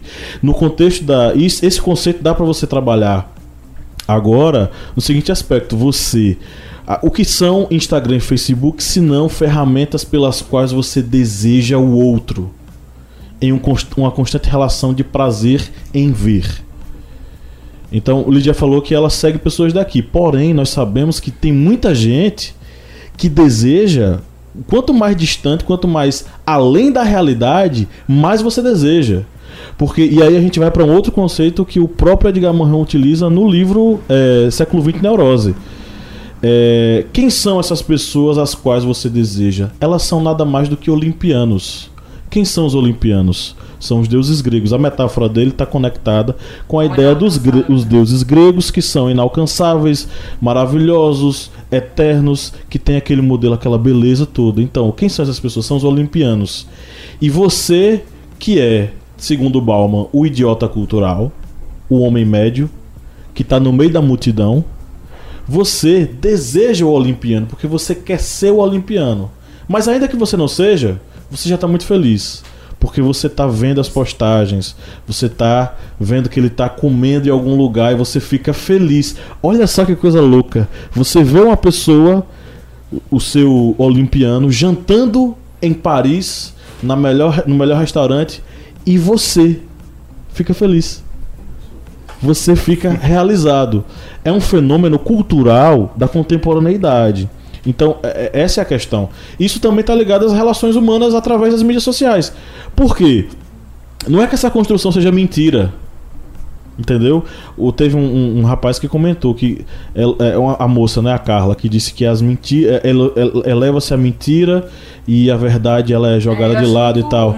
Não, porque aquilo não é mentira. Na verdade, aquilo representa o seu anseio de realidade. É isso que está em jogo. Aquilo que você quer e deseja que seja realidade. Mas não necessariamente será. Então é uma coisa louca, porque é um desejo constante. E é por isso que nós temos tantos embaixadores de marca, líderes de, líderes de, de, de, de consumo, que trabalham com essa questão, talvez indiretamente, talvez é, inconscientemente, mas é, eles se colocam como líderes de consumo a partir do momento em que eles colocam essa sua imagem como o produto. E aí a gente chega no, na última referência que eu vou falar, a galera já deve estar pirando o cabeção agora. Que Bauman coloca que o segredo mais bem guardado da sociedade dos consumidores é você entender que você é um produto e que você, produto, só é interessante se você tiver características que a outra pessoa queira consumir. Esse é o segredo mais bem da sociedade dos consumidores. E, é, para fechar essa questão, é, e aí é, é interessante que, que o pensamento de Bauman ele, ele é assertivo nessa questão do ser é, enquanto produto. Desde o século dezesseis, dezessete na verdade, um autor já falava sobre isso. É William Shakespeare. Existe um trecho em Romeu e Julieta em que Montecchio e Capuleto estão discutindo, não a galera mais alta, a galera Rafa Meia, que está lá na praça pública. E E para brincar uns com os outros, é, um, um, o, o Montecchio fala, é, eu sou apenas um belo pedaço de carne. Por que ele está dizendo eu sou apenas um belo pedaço de carne? Porque eu sou aqui o objeto que você quer consumir. Eu sou aqui um objeto que as meninas querem consumir. Entendeu? Então, essa ideia já é, é muito antiga. E o Bauman coloca, o ser humano é esse objeto, esse, esse, essa mercadoria que será consumida. E, só, e ela só faz parte desse mercado se ela se, se continuar se colocando como um produto a ser consumido. Não, eu só queria comentar a questão do é, que Bauman fala. Eita, Deus. E eu posso interpretar duas vezes, é, duas questões nessa, do que Bauman fala sobre essa questão aí da exposição. É, que o medo da exposição, o medo da exposição é. Ele, a frase que ele diz é, um, é as pessoas, o medo da exposição faz com que as pessoas é, percam o prazer de serem notadas. Eu acho que o que ele fala da exposição do real, né? Do que realmente você é. Eu entendo assim. Você tem medo de se expor e você perde o prazer de ser notado por quem você realmente é. Eu entendo assim, né? Dicas culturais. É, então vamos lá para as indicações. Eu vou indicar dois episódios da série Black Mirror, que está aí acessível para todo mundo. É... O primeiro episódio é da terceira temporada. Ele é o episódio Queda Livre, que é o episódio das estrelinhas. É, eu, eu sei que muita gente que está nos ouvindo já assistiu, mas é sempre legal reassistir. E quem não assistiu, assista, porque mostra um pouco sobre a relação mercadoria que Bauman fala das pessoas ali na, na lógica da, das estrelinhas. E o outro episódio é o da quarta temporada, que é o Hang the D J, ou Enforque o D J, enfim, que está ligado a... é uma metáfora ligada aos, aos, aos aplicativos de relacionamento amoroso, né? E é interessante porque a, a, o diretor ele conseguiu captar muito bem essa coisa das relações estabelecidas através desses aplicativos e em como em determinado momento é, pessoas elas quebram a lógica para conseguir ficar juntas, mas também levando em consideração essas relações é, estabelecidas através da conectividade do mundo digital. Minha indicação hoje, além, eu já disse, né, o livro Civilização do Espetáculo, do grande escritor peruano Mário Vargas Llosa, autor de Tia Júlia e a Escrivaninha e outros livros sensacionais. Pouco lido no Brasil. Um autor muito pouco lido no Brasil. Ele, eu adoro, ele é precioso com as, com as palavras, eu gosto muito dele. Ele também tem um livro que fala sobre a Guerra de Canudos, que é a Guerra do Fim do Mundo. Exatamente. Muito bem. Aí eu, a outra indicação é que vocês procurem é, conhecer a vida do físico brasileiro, físico e astrônomo brasileiro Marcelo Gleiser, que recentemente a, nos, nos encheu de orgulho pátrio verdadeiro. Para mim, ter orgulho da pátria é quando a gente vê um físico, um pesquisador, um cientista, um cara muito legal que consegue no seu trabalho traduzir essas coisas complicadas da, da astronomia, da física e explicá-las para todo mundo de maneira tão, tão clara, tão bacana. Ele recebeu o prêmio Templeton, que é uma espécie de Nobel da espiritualidade, né?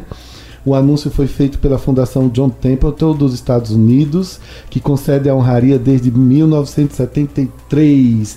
E ele simplesmente está ao lado do Dalai Lama, que também recebeu esse prêmio. Esse prêmio é destinado anualmente a profissionais com contribuições, contribuições excepcionais para a afirmação da dimensão espiritual da vida, seja por meio de insights, descobertas ou obras práticas. Ele, Marcelo Gleiser, nas pesquisas dele sobre astronomia, física e ciência, ele busca um diálogo. Olha aí, Jussara da Paraíba, ele busca um diálogo, ele não busca lacração, não. Ele busca um canal de, de, de simpatias, de empatias entre ciência e espiritualidade, de modo que todos nós possamos evoluir. Ele hoje fez um discurso emocionante é, no programa da Fátima Bernardes, falando que diz, não importa quem sejamos, não importa nossas etnias, nossa condição, nossa orientação sexual, não importa se sejamos de esquerda ou de direita, a Terra é um planeta maravilhoso e nós devemos conhecê-lo e preservá-la, porque é uma honra nascer na Terra. Eu enchi meus olhos de lágrimas, ele é brasileiro, ele é maravilhoso, isso sim é que é ter orgulho da pátria, quando a gente vê assim um cara defendendo o conhecimento. Procurem, minha gente, essa é a minha dica de hoje. É, tem duas indicações, um brasileiro e um americano. É, são filmes. É, Aos Teus Olhos, que é de dois mil e dezessete, com Daniel de Oliveira, e é sobre as consequências de, é, da difamação via internet. É, o filme é bem intrigante, é, vai preparado aí, pessoal, quem tiver interessado em assistir esse filme. É brasileiro, muito bem feito. É, o personagem ele é bem construído assim para te deixar é, um tanto quanto intrigado, mas o final é, enfim, vejam. E é, é importante ver sobre essa questão do, da, de uma perspectiva apenas É, da difamação na internet, né? É, enfim, como tudo começa. E o outro filme, que é um filme que eu assisti tem um tempo já, ele é de dois mil e catorze, que é Homens, Mulheres e Filhos. Eu particularmente odeio Adam Sandler como ator, ok? Mas esse filme eu acho muito bom, muito bom mesmo. É, Homens, Mulheres e Filhos, ele fala exatamente sobre essa, esse mundo completamente conectado. Está todo mundo online e está todo mundo escondido nas suas vidas online, né? Então, todo mundo está perfeito, ou se está triste, está no mundo online, descontando isso na internet, mas é, sempre aparentando, está tudo equilibrado na, no que eu chamo vida real. Desculpa aí, pessoal das novas gerações, mas enfim, Homens, Mulheres e Filhos é um filme muito bom, é uma perspectiva até do Black Mirror, assim, um pouquinho mais melancólico, num ritmo mais familiar. Bem, a minha dica, como sempre de costume, eu vou deixar uma música e vou deixar um documentário que está disponível na Netflix. É a música, é a música de Tom Zé, é Tribunal do Facebook. É, essa música, vou contar até a história, é, Tom Zé, ele fez um áudio para uma propaganda da Coca-Cola. E quando saiu, logicamente, essa propaganda da Coca-Cola, que ocorreu, Tom Zé foi atacado no Facebook pelos seus seguidores. É vendido, é norte-americanizado, vira-lata dos Estados Unidos. Xingaram ele de tudo por ter feito essa propaganda, esse áudio para a Coca-Cola. Então ele decidiu fazer uma música com esse título, Tribunal do Facebook, exatamente dando aquela conotação de que ele foi julgado apenas por fazer seu trabalho, que era botar a voz em uma propaganda, nada mais. E o documentário que eu vou deixar para vocês está disponível aí no, na Netflix, é Fire Festival. Esse Fire, ele é até F Y R E. Esse festival que iria ocorrer ali no Caribe, ele teve, ele teve um apoio muito grande das mídias. Twitter foi... Eles cham, iriam, essa empresa era, iria literalmente fazer o grande evento da história. E eles chamaram algumas digitais influencers dos Estados Unidos para divulgar em seus Twitters essa, esse festival. Não tinha nenhum outro aporte de, de mídia, era basicamente nas redes sociais. E conseguiram, em vinte e quatro horas, vender praticamente noventa e cinco por cento de todos os ingressos para esse festival. Só que foi um festival desastroso por falta total e plena de organização. Foi um festival até que ele não ocorreu. E aí vocês vão compreender exatamente o alcance e o poder das redes sociais na mente das pessoas. Porque era um festival de pessoas que nunca tinham feito um festival naquele porte. não tinha nem bandas contratadas ainda para o evento. Era um festival que não tinha nenhum local direito para fazer, tanto que estava programado para uma ilha e foi deslocado para outra ilha, porque é, eles, é, o, o organizador dizia que tinha comprado a ilha de Pablo Escobar. Ele divulgava isso nas redes sociais. Só que a família de Pablo Escobar não tinha vendido nada para ele. Ainda estava em uma negociação ainda para ceder a ilha para esse festival, mas aí não fez nessa ilha, foi para outro local. Ou seja, foi um festival que acabou tendo esse grande apelo nas redes sociais, que conseguiu enganar milhares de pessoas e acabou resultando em um dos maiores fiascos da, digamos assim, dessa rede de eventos ali do, dos Estados Unidos.